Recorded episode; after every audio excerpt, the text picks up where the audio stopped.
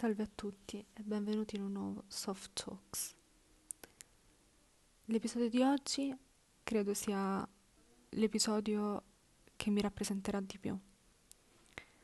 Spero di avere il coraggio di pubblicarlo perché da questo episodio voi potrete capire realmente chi c'è dietro questo microfono. Nonostante io mi sia presentata, c'è una passione che credo di, di non avervi mai nominato. Una delle mie più grandi passioni è la lettura. Io leggo molto, sono una mangiatrice di libri.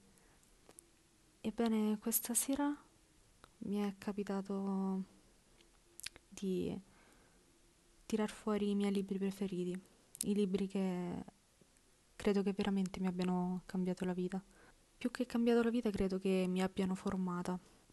Uno dei libri l'ho presi per caso, perché mi piaceva il titolo.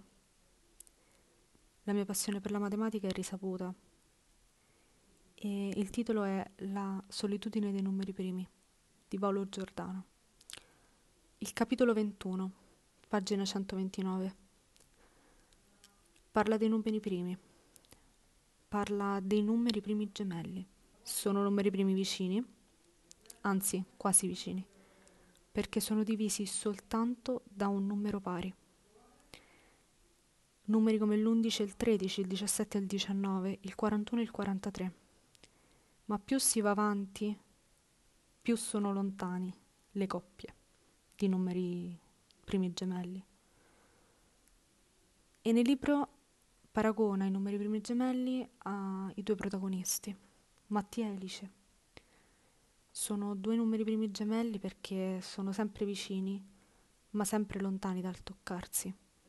La lettura di questo libro mi stimolò tante domande, fece nascere tante, tanti dubbi nel piccolo cervelletto della mia adolescente, dalla quale non sono passati in realtà così tanti anni, ma durante l'adolescenza si sa ogni giorno è un cambiamento.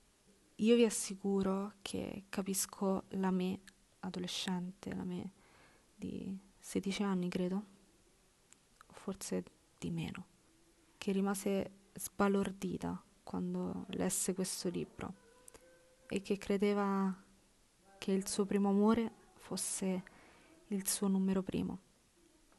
Ora di amori ne ho passati alcuni alcuni più importanti di altri. Sono un'eterna romanticona, quindi amo amare. La mediora in realtà forse capisce, inizia a capire chi sono realmente i numeri primi.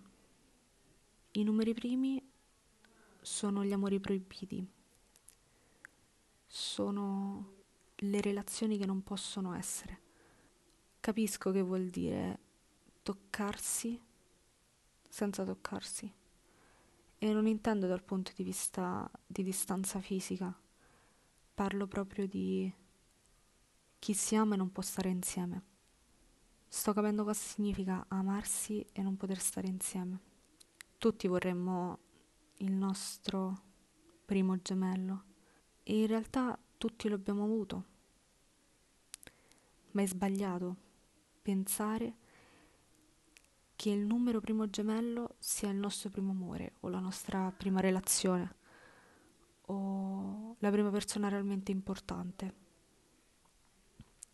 Il numero primo gemello è la persona più simile a noi, diversa dal resto delle persone.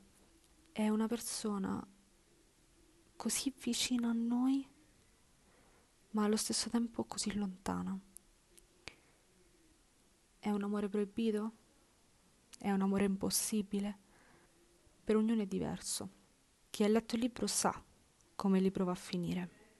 E io inizialmente non avevo capito la scelta dello scrittore di scegliere quel finale, ma ora ho capito che cosa Paolo Giordano voleva dire con questo libro. Ho capito che cosa significa e non perché io lo stia provando, forse perché semplicemente sono cresciuta e nel rileggere il libro nel rileggere alcuni capitoli del libro.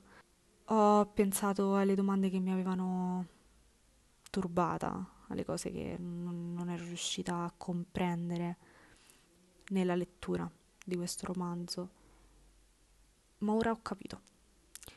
E non lasciatevi mai scappare il vostro numero primo, perché come nel libro dice, ogni coppia è lontana da un'altra e ci vorrà sempre più tempo. Spero di non avervi annoiati con questo mio fiume di, per- di pensieri che continuano a scorrere. E grazie per l'ascolto. Al prossimo episodio. Treat people with kindness.